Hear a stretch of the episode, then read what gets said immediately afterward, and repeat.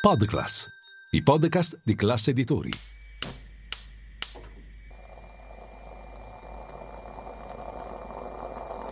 Buongiorno dal gruppo Classe Editori. Io sono Massimo Brugnone. Oggi è venerdì 21 aprile e queste sono notizie a colazione, quelle di cui hai bisogno per iniziare al meglio la tua giornata.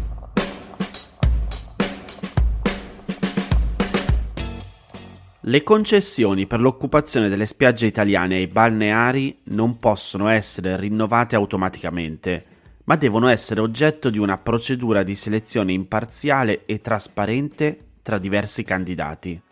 Sto leggendo su Wired una vicenda di cui abbiamo già parlato in notizia colazione, ma ieri è arrivata la decisione della Corte di giustizia dell'Unione Europea che ha stabilito quanto vi ho detto nell'ambito del ricorso presentato dall'autorità garante della concorrenza e del mercato contro una delibera del comune di Ginosa in Puglia che nel 2020 aveva autorizzato la proroga automatica delle concessioni. La decisione era abbastanza prevedibile, però fa ritornare a discutere del fatto che da quando sono state assegnate la prima volta le licenze per l'occupazione del demanio marittimo italiano sono rimaste sotto il controllo di alcune famiglie e tramandate da una generazione all'altra, nonostante questo sistema sia contrario alle norme sul mercato comune europeo emanate nel 2006. Le avrete sentite come direttiva Bolkestein. In base alla direttiva, le licenze, che sono proprietà dello Stato, devono essere concesse in base a una procedura di selezione tra i candidati potenziali, quando le autorizzazioni disponibili sono limitate per via della scarsità di risorse naturali, come il numero di chilometri di coste e il diritto a mantenere alcune spiagge libere al pubblico. Le autorizzazioni devono poi essere rilasciate per una durata limitata e non possono prevedere un rinnovo automatico, ma devono ogni volta sottostare a nuove gare, in modo tale da tutelare la libera concorrenza del mercato. Tuttavia, con una legge del 2018, il primo governo Conte ha previsto una proroga delle concessioni fino al 31 dicembre 2033, dopo che l'Italia era già stata condannata dalla Corte di giustizia per il mancato rispetto della direttiva, cosa che ha fatto aprire una nuova procedura di infrazione contro il nostro paese da parte della Commissione europea. Così nel 2021 è dovuto intervenire il Consiglio di Stato, che ha ribadito la superiorità delle norme comunitarie in questa materia rispetto a quelle nazionali, specificando come a partire dal 2024 tutte le concessioni demaniali dovranno considerarsi prive di effetto ed essere sottoposte a gara. Nel frattempo però il comune di Ginosa, forte della legge del 2018, ha prorogato tutte le concessioni del suo territorio nel 2020, facendo così intervenire l'autorità garante per la concessione e il mercato, ne abbiamo parlato prima, per garantire il rispetto delle norme europee. Il caso, che ha coinvolto più di 20 stabilimenti balneari e il comune di Ginosa, è arrivato così alla Corte di Giustizia, che ieri ha confermato l'illegittimità della direttiva. Ora, oltre a ribadire l'obbligo di applicare la procedura di selezione imparziale e trasparente per conferire le concessioni, la Corte ha specificato come il divieto di rinnovo automatico sia enunciato in modo incondizionato e sufficientemente preciso da poter essere considerato una disposizione produttiva di effetti diretti e che nel contesto italiano non sono emersi elementi idonei a bloccare la validità della direttiva. Ma il tema delle concessioni balneari non riguarda solo i gestori degli stabilimenti e gli eventuali concorrenti, è un tema che colpisce direttamente le casse dello Stato e quindi tutta la cittadinanza. Come riportano sia l'Espresso che Reuters, i canoni per le sole concessioni balneari richiesti dallo Stato sono bassissime, pari a solo 55 milioni l'anno per un settore che ha un fatturato di circa 15 miliardi di euro. Ora, oltre a essere bassi, i canoni vengono anche spesso non pagati, dato che nell'ultimo anno sui 55 milioni richiesti i gestori hanno versato solo 43,4 milioni, con un tasso di morosità del 20,3%. La questione del rispetto della direttiva è quindi insomma molto più di un mero problema di prevalenza delle norme comunitarie su quelle nazionali, ma una necessità per riaprire un mercato fermo, preda di favoritismi e clientele, che sottrae entrate e possibilità a tutto il paese. Dall'altra parte però non possiamo non considerare che è vero che esistono singole famiglie che gestiscono da decenni pezzi di territorio delle nostre spiagge, ma che su molte di queste hanno investito, anche favorendo quindi lo sviluppo del territorio, sia comunale che magari anche regionale, dove è aumentato il turismo e hanno fatto arrivare quindi dei soldi da investire anche in altri esercizi commerciali. Insomma, una bella bilancia di interessi da dover considerare.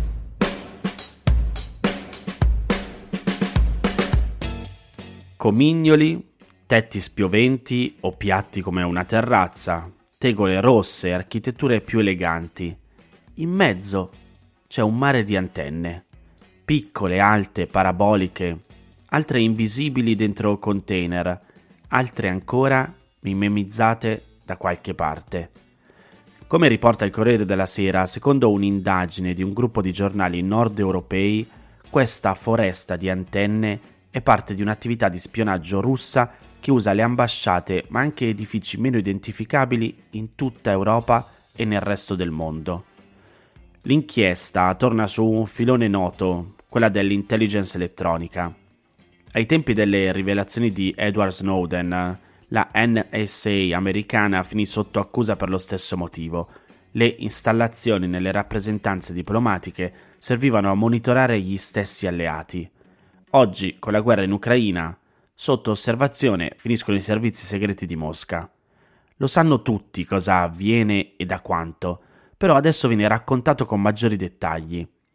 Usando droni, video, foto e buone fonti, sono state censite 182 antenne con una presenza massiccia alla sede diplomatica della Russia a Bruxelles, dove ne hanno contate ben 17. Il Belgio, che è casa di tante istituzioni, a cominciare dalla Nato, è un grande target. Nell'elenco compaiono anche le capitali di 39 paesi europei e non Sofia, Praga, Belgrado, Lisbona, Madrid, Nicosia, Berlino, Parigi, La Valletta e altre ancora. Ma vi sono antenne non censite nell'inchiesta anche sul tetto dell'ambasciata di Roma. Gli apparati hanno una giustificazione legittima servono per garantire i collegamenti tra i diplomatici e il ministero, ragioni d'ufficio, pertinenze, esigenze legate, diciamo, alla professione. In realtà c'è molto di più.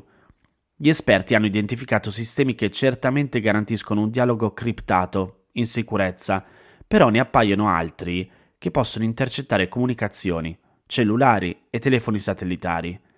Difficile valutare la profondità, ma è comunque una rete preziosa che non esclude mosse ulteriori. I russi sanno che gli occidentali sanno. Possono adottare contromisure e contro-contromisure per carpire dati e nel contempo per contrastare la sorveglianza alleata. L'arena è la solida, la sfida di scudo e lancia, ma anche il gioco del gatto con il topo una ricognizione aerea può avvistare il disco sospetto sulla parte superiore di un palazzo, una componente, una presenza anomala, e allora è possibile che vengano studiate soluzioni alternative per sottrarsi ai controlli. Un campo infinito. Per anni sono girate ipotesi su una casa situata davanti all'ingresso dell'ambasciata russa a Washington, una probabile postazione dell'FBI con tanto di fotocamera dietro la tenda di una finestra per registrare chi entrava o usciva. Se si curiosava attorno, sembrava quasi disabitata. Negli anni Ottanta venne poi lanciata l'operazione Monopoli, la costruzione di un tunnel che doveva spingersi fin sotto la rappresentanza di Mosca in modo da poter ascoltare le conversazioni. La realizzazione della galleria, costata una fortuna, incontrò molti problemi e secondo molte versioni i russi ne erano a conoscenza. Probabilmente erano stati avvertiti da Robert Hansen, alto dirigente FBI che lavorava per i sovietici. La talpa che ha fregato le talpe. Più di recente tra le molti tesi nella saga della sindrome dell'Havana, il malessere di 007 e i diplomatici americani, è stato considerato un possibile effetto collaterale, con radiazioni sprigionate da diavolerie elettroniche o dalle macchine per captare conversazioni. Tesi poi scartata. Lo sfondo di questo teatro è la crisi ucraina. Dopo l'invasione, l'alleanza espulsò circa 400 diplomatici russi, funzionari, sospetti di fare le spie. Inoltre sono stati individuati molti illegali, gli infiltrati. L'attenzione è cresciuta, sono state strette le maglie per rendere la vita difficile agli avversari. È partita una guerra di informazione che ha svelato molto su FSB e GRU, le due agenzie coinvolte nella battaglia. Il Cremlino ha provato a ribattere con le sue batterie, ma come sul fronte orientale dell'Ucraina, anche qui non c'è tregua. Sul Corriere trovate un po' di immagini con delle mappe su queste antenne sui tetti delle ambasciate russe che servono a spiare i paesi europei.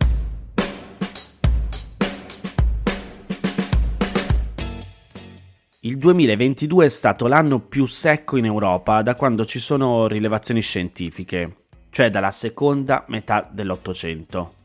Al primo posto per estensione delle aree colpite dalla siccità, al secondo posto per riduzione della portata dei fiumi. Il 63% dei fiumi europei, infatti, l'anno scorso è stato al di sotto della media dal 1991 al 2020 ed è stato il sesto anno consecutivo di portate sotto la media per i corsi d'acqua del continente. Lo rivela il rapporto annuale di Copernicus, il servizio dell'Unione Europea di osservazione della Terra, European State of the Climate 2022. Ve lo metto nel canale Telegram di Notizie a colazione. Nell'inverno 2021-2022 gran parte dell'Europa ha avuto meno giorni di neve della media. In molte regioni per meno di 30 giorni. In primavera le precipitazioni sono state sotto la media in molte zone, con il mese di maggio meno piovoso della storia. La mancanza di neve invernale e l'estate calda hanno portato a una perdita record di ghiaccio dai ghiacciai delle Alpi di più di 5 km quadrati. La scarsità di pioggia è continua nell'estate, con ondate di calore eccezionali che hanno portato la siccità estesa e prolungata. Come riportato dall'ANSA, secondo Copernicus, il sud dell'Europa ha avuto il numero più alto mai registrato di giorni con stress termico molto forte e il trend in tutta Europa è in crescita.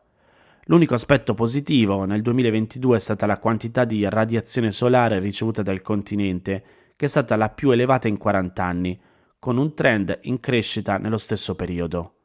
Le temperature medie in Europa, negli ultimi 5 anni, quindi dal 2018 al 2022, sono state di 2,2 gradi sopra i livelli preindustriali dal 1850-1900.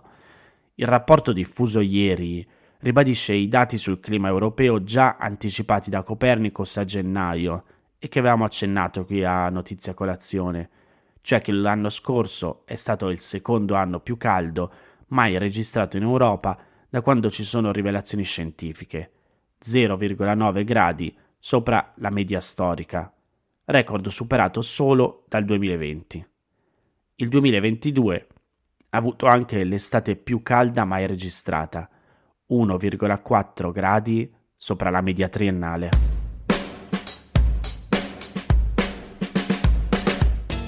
Queste erano le notizie a colazione di oggi. Se volete suggerirmi alcune notizie o mandarmi i vostri commenti su quelle trattate potete scrivermi all'indirizzo notiziacolazione.it. Se volete rimanere aggiornati c'è il canale Telegram di Notizia Colazione. Nel sommario della puntata trovate il link per gli altri podcast del gruppo Classe Editori. Io vi aspetto lunedì per iniziare insieme una nuova giornata. Un saluto da Massimo Brugnone.